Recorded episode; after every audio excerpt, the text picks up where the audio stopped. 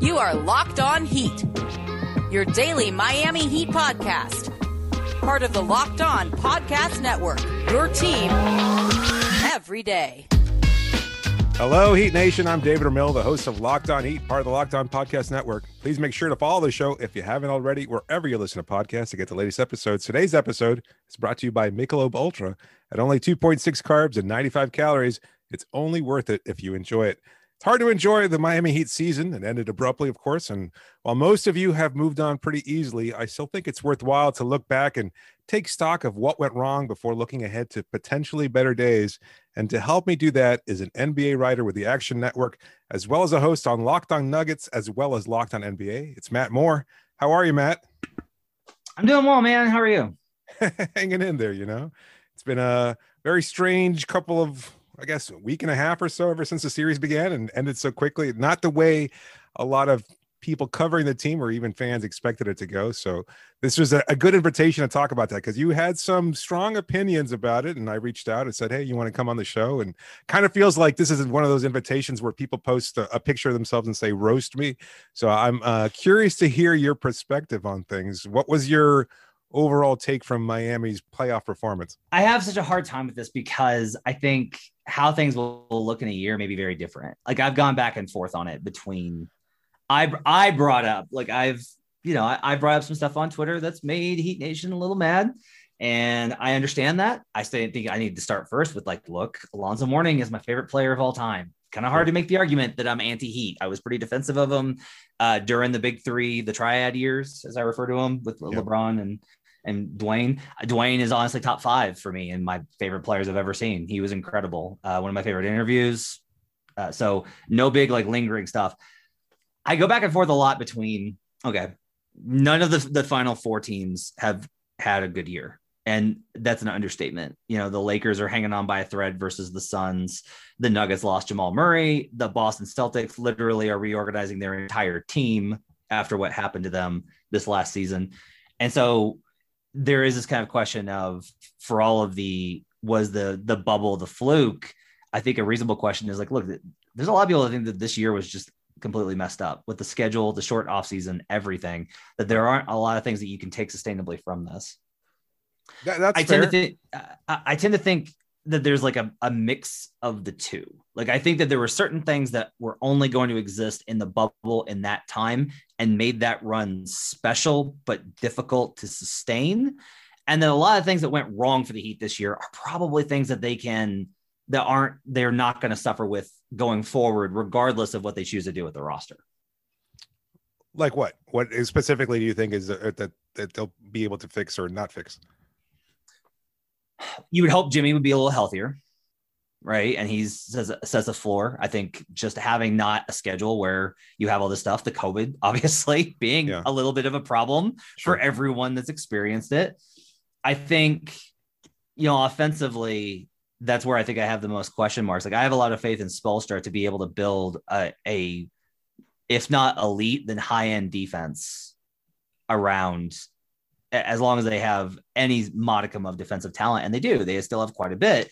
Again, depending on what they choose to do with the roster. And so, like, I think there's a lot of things that, that you can take going forward and say, okay, like, you know, Duncan had a weird end to the season, regardless of what they choose to do with him. If they bring him back, then you know maybe he returns into being so dangerous. Tyler had a little had obviously a pretty considerable sophomore slump. He's not the first player to do so. Like he's not the first player to struggle in their second year. That happens a lot. So it's entirely possible that he gets in the lab, fixes some stuff, and comes back out and plays and plays much better.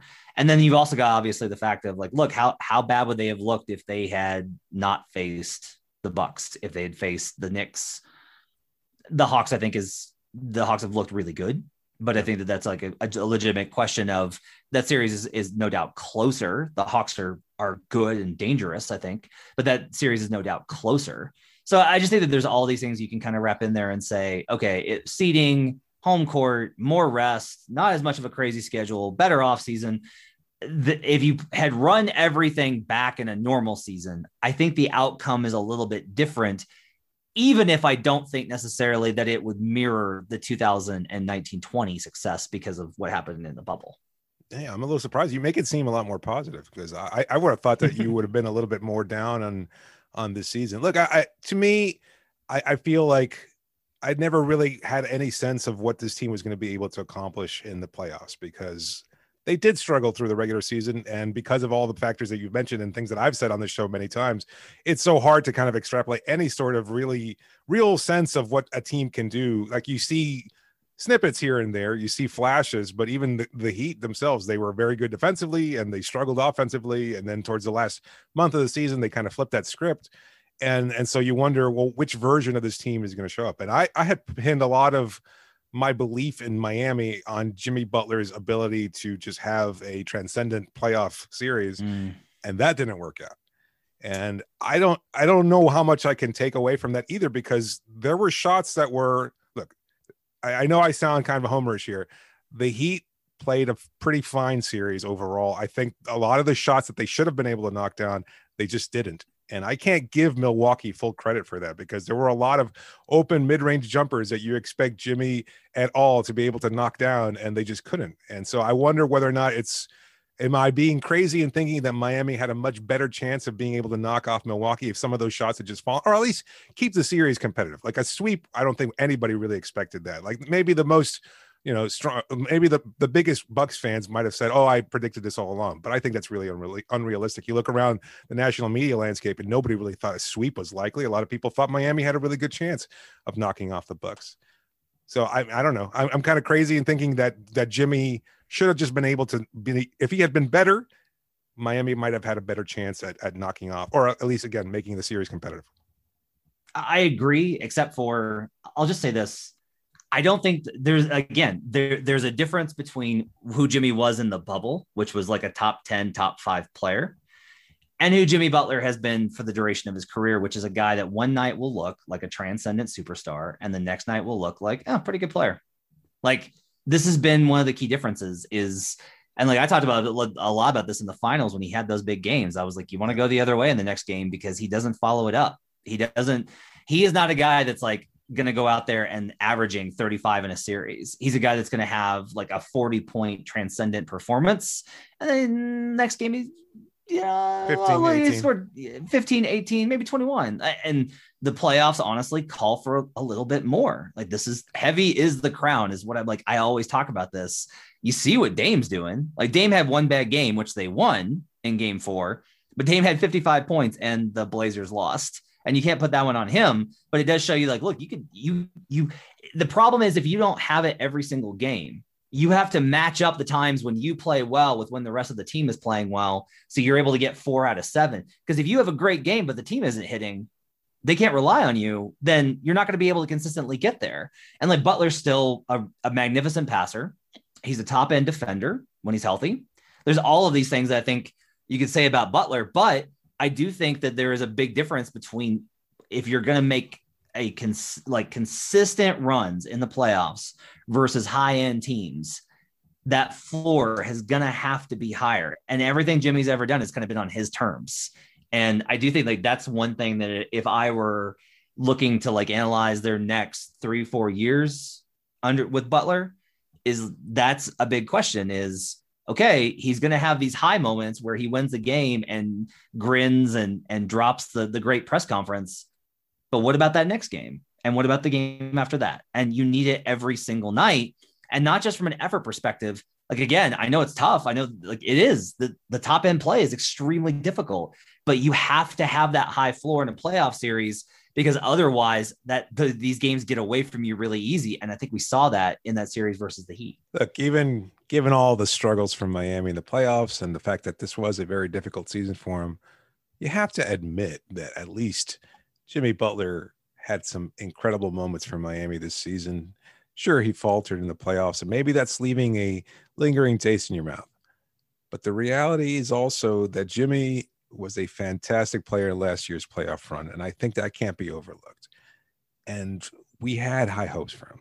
And part of the reason why is because he's so committed to winning and he's so filled with the joy, the happiness, just the pure enjoyment of playing winning basketball and sharing that moment with his teammates. And that's why he continues to be the Michelob Ultra Player of the Week. Sure, the playoffs are over, There's no actual games taking place, but Jimmy continues to be an inspirational type player that just reminds us of how fun the game of basketball can be. Don't forget that with a Michelob Ultra, it's only worth if you enjoy it, and it's easy to enjoy with just 2.6 carbs and 95 calories. Enjoyment isn't the end game, it's the whole game.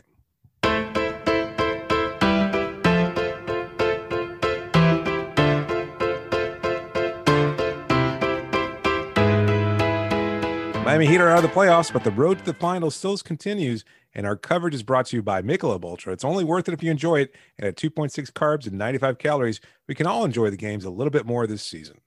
Is is there a danger you think for Miami kind of building their future around two players who both seem to thrive under making plays for others? I mean, I know the the Bam Jokic comparisons are pretty easy to make just because at least early in their career, you know, they both just projected as better as playmakers than offensive, you know, juggernauts. Jokic obviously has transcended beyond that, and he's an incredible scorer, MVP level player, etc. So, I mean, maybe the comparison isn't quite as neat as you'd like it to be, but Bam seems to embrace being a playmaker above being the aggressive, going for the bucket kind of thing. And Jimmy, similarly, I think a big strength of his game is being able to make plays for others and he, he he walks a, a, very delicate balance i think pretty frequently and being able to just watch the game play out and see whether or not it needs more from him as a scorer. But then sometimes he's just much more comfortable being that playmaker and then kind of mixing it up with, well, I can get to the line whenever I want. Whenever whatever matchup presents itself, I'll be able to get, you know, get to the bucket, get to the line in some way and, and kind of slow the pace downward. So a more convenient pace for him. But both those guys seem to fit that mold of being just more comfortable as playmakers than scorers. And I wonder whether or not Miami like how do you complement those two players or are they just are in danger of having a very low ceiling because you have two playmakers as your two best players? I think they're going to have to evolve and i think jimmy's pretty late in his career to, to be evolving a lot but i think they're going to have to evolve because one thing with joker that we've seen through the years is he went from being very self-conscious about shooting lots of shots to like okay if you're going to play me straight up if this is how you're going to play me I'm going to shoot 30 times. And that's just, if this is how you're going to play me, I'm going to punish you for it until you change. I'm going to make you give me the things I want. If you're going to say, we're going to take away your passing and we want you to be a scorer, okay, I'm going to punish you over and over again until you give me the double team that I want so I can get everybody else involved. And understanding that control over the game does take some time. Like Bam has the ability to, to move in that direction. The question is if you believe Bam can be the best player on the team because that's what you really need is you need the guy that's going to be like all right if this is if they're going to play drop against me i'm going to destroy you with free throw line jumpers every single time. I'm going to at least look at the rim and then i'm going to absolutely annihilate you with scoring. I'm going to be aggressive. I'm going to get to my spots. I'm going to do this I'm always a I'm a pass first guy. Like I just believe in passing. I believe that it's an underrated element of the game. I think that especially in today's environment with how shooting is fetishized, that we forget how valuable it is to get other guys going.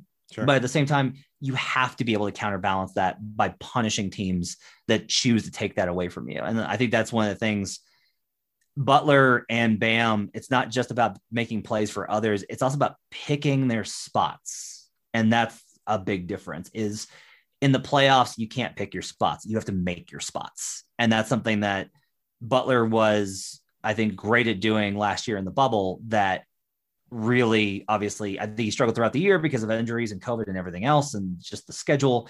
And then in that Buck series, I will also say, like, he didn't have a chance to really get to his spot because the Bucks decided to put Giannis on him. And, and while he may have missed some short jumpers and those kind of environments and was out of rhythm, I look, I think every team that's ever lost in the playoffs is going to point to shooting variance, and they're not wrong. Like I want to be very clear on this: the Bucks should have won in 2019. They just should have won. They created great looks. Fred Van VanVleet went supernova. The Bucks should have won that series, but they didn't because shooting variance is very much a thing. There's been games in the in the Blazers Nuggets series. There's been games in the Sun series. There's the Clippers Maverick series has entirely depended on shooting variance, and that's just the cruelty of basketball is that it doesn't matter how you play. If one team is just super hot and or if one team is super cold, that's the result of it. But I think you try and control for as much as you can. And I don't think the Heat in that first round series, despite the shooting variance, did enough to dictate the terms of the engagement. And that was a big reason why they got swept. I think a big question on a lot of people's minds is,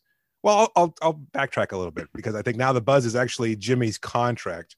And I talked about it in my most recent episode. I think it's a, a done deal. I think Miami will offer that.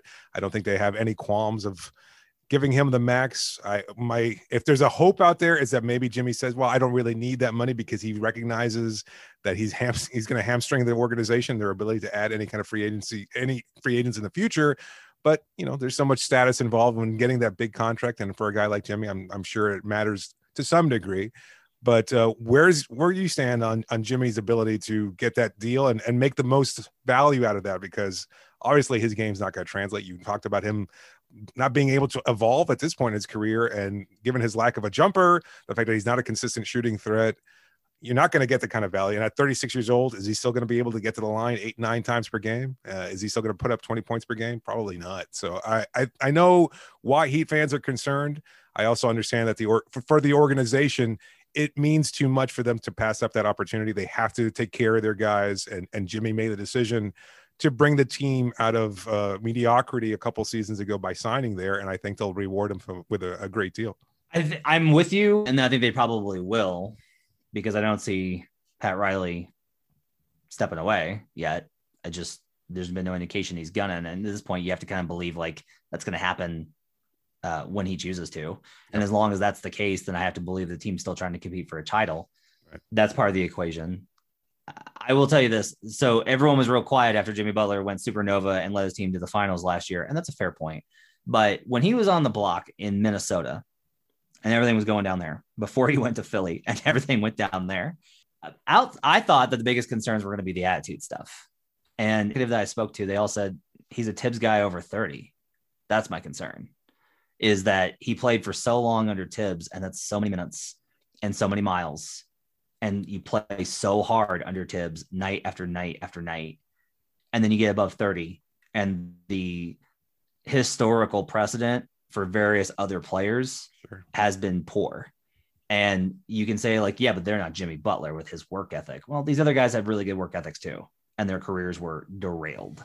Now, that doesn't mean that Butler's going to slide. Like he can be the outlier. Jimmy Butler is a, an outlier. Like he's a tenacious competitor and in pretty good shape, and he's not Russell Westbrook that's entirely dependent on his athleticism. Like some of it's, you know, like you mentioned, getting to the rim and stuff like that. But his game is is also crafty. Um, I do think I would be very concerned about giving him a deal of that length and that size at that age I also don't know what else they can do. Like this team doesn't, ha- the identity of this team has never been we're going to rebuild through the draft. That's never been their identity as a culture. Right. To use the buzzword, like even beyond the heat culture concept, they just don't take that approach. And there are teams that just simply choose not to take those approaches.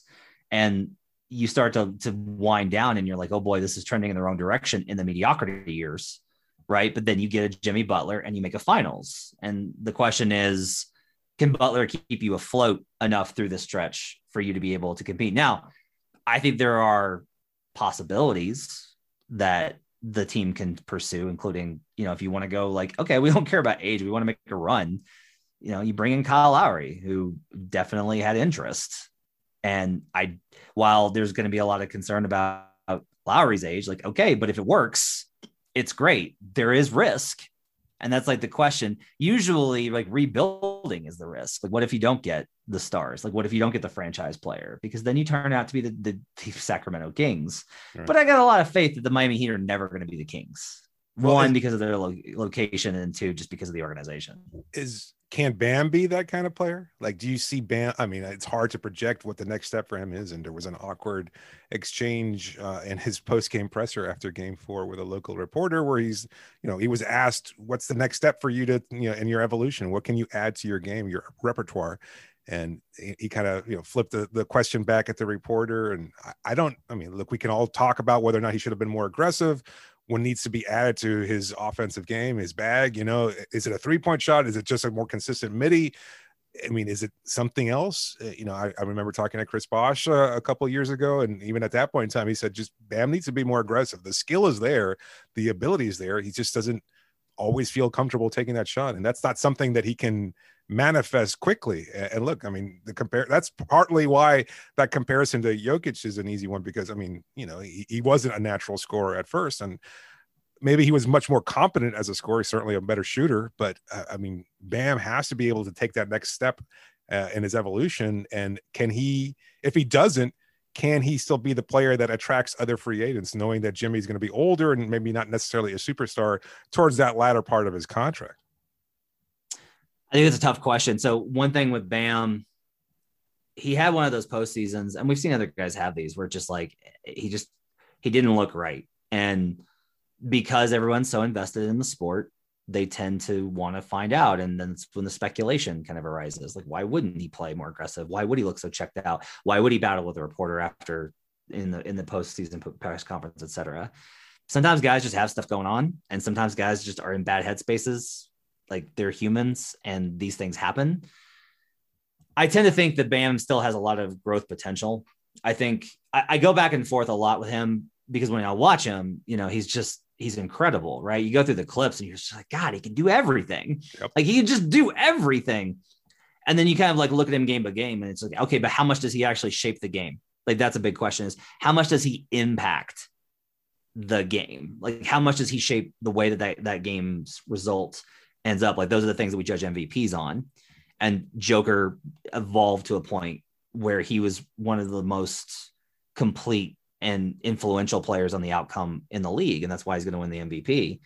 With Bam, I do think that there's too much of it is just complimentary stuff. It's just like, oh, that was like a really nice sequence, or that was a really nice play, or that was a you know fantastic sequence, or he had a really great night, as opposed to like Bam dominated. Like Bam was the best player on that floor, and there was no question about it. There were nights. I think there were nights throughout the season you can point to, but again, a lot of this does get into like, all right, the playoffs are a different beast, but we also saw him have great games last year. So, of all the players, I kind of want to take take Bam's performance and go, all right, let's give him a pat. Like he gets a mulligan. All right, we'll see what he does next year. If if this continues to be a pattern, or if whatever was going on in his head evolves into a broader thing, which we have seen with players before, you have much bigger issues. But I definitely don't want to say that's going to happen. I got no reason to think that. He's a great player, he's a great competitor, he's in prime condition, and he's young. He should be awesome. And that can definitely do it. You talk about wanting to bring guys in, that's where you do need a butler. You need a franchise guy that's going to be able to pull them in, unless there's another star that comes available and says, That's where I want to be. Matt and I will continue talking about Miami's playoff run, Jimmy Butler, and the rest of the team roster. But first, just a reminder that Built Bar is the best tasting protein bar ever. And who couldn't use a refreshing treat after that long playoff run? Look, nine delicious flavors. So easy to just like any one of them. And they're all 100% covered in chocolate. They're soft and easy to chew. And right now, you can build your own box if you head over to builtbar.com and use a promo code locked on. You get 15% off your first order. Who couldn't beat that? Promo code locked15. You get 15% off, but only if you go to builtbar.com.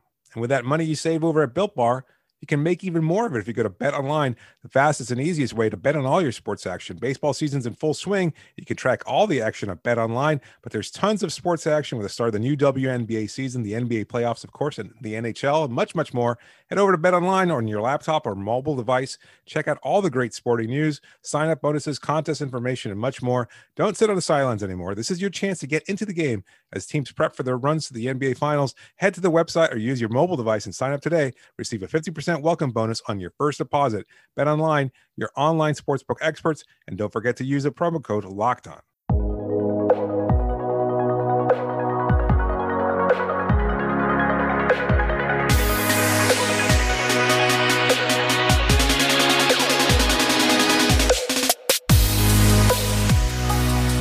Get all the sports news you need in under 20 minutes with a Locked On Today podcast.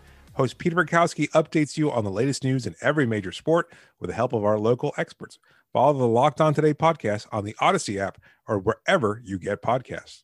Is he a better four or five? I mean, obviously with Spoelstra and positionless basketball, I think I was a little surprised that they went with Bam at the five all season long, considering it was something that they they kind of saved for the playoffs last year. And yeah, obviously it worked but do you think that's his natural progression is for to remain at the center spot uh, considering he's somewhat undersized? And i think if you're looking at my, why he there, he might have been into a, a, negative headspace during the playoffs it's going up against somebody who's much larger physically than him and Brook Lopez, a giant of a human being, and taking a lot of what Bam can do uh, away from him because he's a, just an incredible obstacle. There were moments there where Bam's jumper just looked really inconsistent and just the rhythm was completely off. He didn't seem to have the timing of it. He was using bank a lot more than he normally does because he had to arch his shot over Brook Lopez's nine foot tall hand, you know. So those kinds of things matter.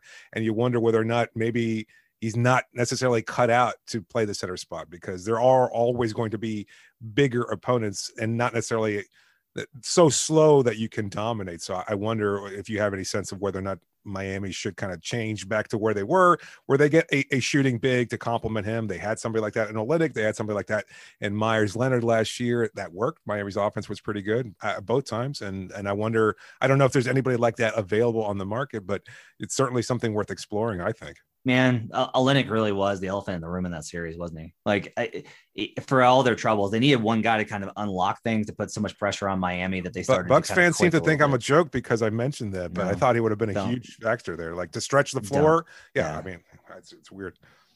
Yeah, but yeah, but Bucks fans, uh, I understand why Bucks fans went at you, David. I got to tell you, I understand why they, they were feeling they were feeling themselves, uh, uh, given how Miami reacted last year. But uh, I think absolutely like Olynyk's ability to, to, just the pick and pop stuff. That's an easy counter for it. Look, if Brook's to drop five feet back in the paint, the easy thing is to be like, all right, we're going to spread you out and we're going to make you move in space. And this is the same thing that every drop scheme heavy team struggles with. It's one of the reasons why Zubac is not playing in the series versus the Mavericks. Right. Is he can't contain if Kleber pops. He can't contain if Porzingis pops. That space is really is really difficult. You're going to see it um, in future rounds, not the next one because Capela can't do it, but when the Sixers play a team, even if Embiid's healthy, you're going to see that same dynamic where if they have to, if he, he his his kind of anchoring to a drop scheme is going to cause them problems versus teams that are willing to go five out,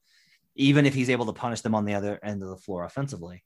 So, getting back to the central question, I do think that look, there was this big push with the Warriors and Draymond and the death lineup, and it was like, okay, this is the new NBA. You, you're right. five, you don't need size. All you need is skill or shooting, some combination of those two, and you know some muscle to be able to rebound effectively, so you're not just getting destroyed on the boards. We're seeing a shift away from that because look, Joker obviously MVP, Western Conference Finals appearance, you know, leading his team. Clearly, it's a problem if you can't match up with him. It's just right. a problem you've got the Lakers playing Davis and Drummond, and whether Davis should play five more, they are better in those five man units, but they're also really good when they have two bigs on the floor with a big next to Davis, next to LeBron, like that combo that you're, it's easy to be like, well, yeah, they have LeBron. Yes, but giving LeBron a, a rim lob option and a guy that can get offensive tipbacks and then have Davis spread the floor with his athleticism and size, that combo is what gives teams problems. Cat's not going anywhere. And you've got all of these other players that are going to be coming in and evolving, like Jaren Jackson Jr., Jonas Valanciunas in Memphis. You better bring a big lineup versus those guys. Jaren's going to be better next year once he gets past the meniscus tear. Like he will have a full offseason and will be better. We're seeing, I think, what now it used to be like positional versatility just meant can you go small? Right. And now what it really means is look, you better be able to go small, big, switch, pressure the ball, drop, zone. You better be able to do all of it. Because if you can't, you're going to be in situations where teams will absolutely punish you for what you cannot do. Like that's what we're saying. And that that continues to be the the entire message of playoff basketball. And a lot of what Miami ran into was the Bucks were able to say, we're going to take away this and we're going to take away this and we're going to focus in on this and we're going to make this hard on you what's your counter? And the heat did not have one unlike last year because of a couple of reasons. Bam was one of it. Goran dragic not looking like 2014 was part of it. Jimmy having a rough series was part of it and the Olynyk was part of it. You need i think as much versatility as, as possible and you say like how are you supposed to, to build a roster like that? That's a challenge you know and so I, I do think they should probably look for a a center that they can interchange inside and out with. You don't want somebody who's just a bruiser and you don't want somebody who's just a floor spacer. You want somebody I think that can play next to Bam, take different assignments, has a little bit more size, but can also still maintain your floor spacing. I think all those things are important if you want to compete in where the NBA is at right now. That concludes part one of my conversation with Matt. Make sure to check out part two, where we talk about what the Heat can do to improve in the future and how national media members, including Matt, have reacted to Miami's temporary shortcomings. Just a reminder that you can always reach me via email at lockedonheat at gmail.com or via Twitter using the hashtag AskLHeat. Be sure to please follow the show and leave a review. Special thanks to all of our sponsors for supporting today's show. And thanks to all of you. This is David Ramil signing off for now.